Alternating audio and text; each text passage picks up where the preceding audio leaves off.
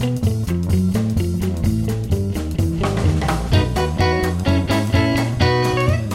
Etica in pillole, una settimana di notizie dal mondo della finanza responsabile. Si chiude domani COP21, la conferenza internazionale sul clima che si è tenuta a Parigi negli ultimi 12 giorni per affrontare il problema dei cambiamenti climatici. Iniziamo quindi la puntata di Etica in pillole parlando proprio di ambiente e in particolare di imprese che usano energia pulita. Continuiamo quindi con notizie sulla geotermia, sul disinvestimento dei combustibili fossili e sull'aumento dei fondi azionari responsabili.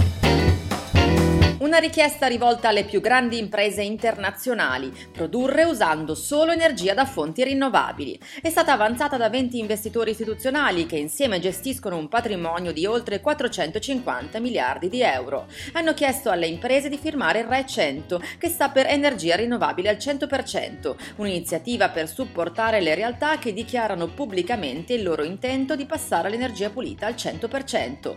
Molte le adesioni già arrivate da grandi nomi dell'industria mondiale.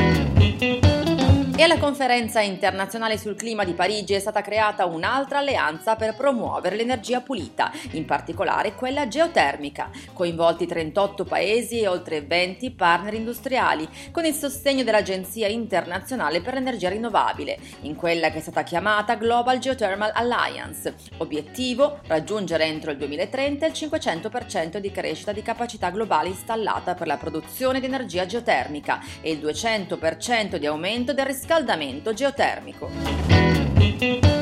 Nuovo record per la campagna per il disinvestimento dai combustibili fossili. Più di 500 istituzioni con un patrimonio complessivo di oltre 3.400 miliardi di dollari si sono in vario modo impegnate a disinvestire da questo comparto. L'annuncio è arrivato da Parigi nel corso di COP21 da parte delle ONG promotrici 350.org e Divest Invest. Una crescita esponenziale delle adesioni se si considera che nel settembre 2014 erano solo 181 con un patrimonio patrimonio gestito di 50 miliardi di dollari. Le nuove adesioni comprendono 20 città francesi e il Parlamento d'Oltralpe, ma anche altre città di tutto il mondo come Oslo, Monaco e Melbourne, nove università del Regno Unito, tra cui la London School of Economics e lo Stato della California. Nel 2015 sono stati lanciati 47 fondi azionari sostenibili, lo dimostra uno studio firmato Bloomberg. Un boom guidato non solo come anni fa dalla crescita della domanda degli investitori istituzionali, hanno giocato un ruolo trainante gli investitori privati, soprattutto le donne e i giovani, i cosiddetti millennials.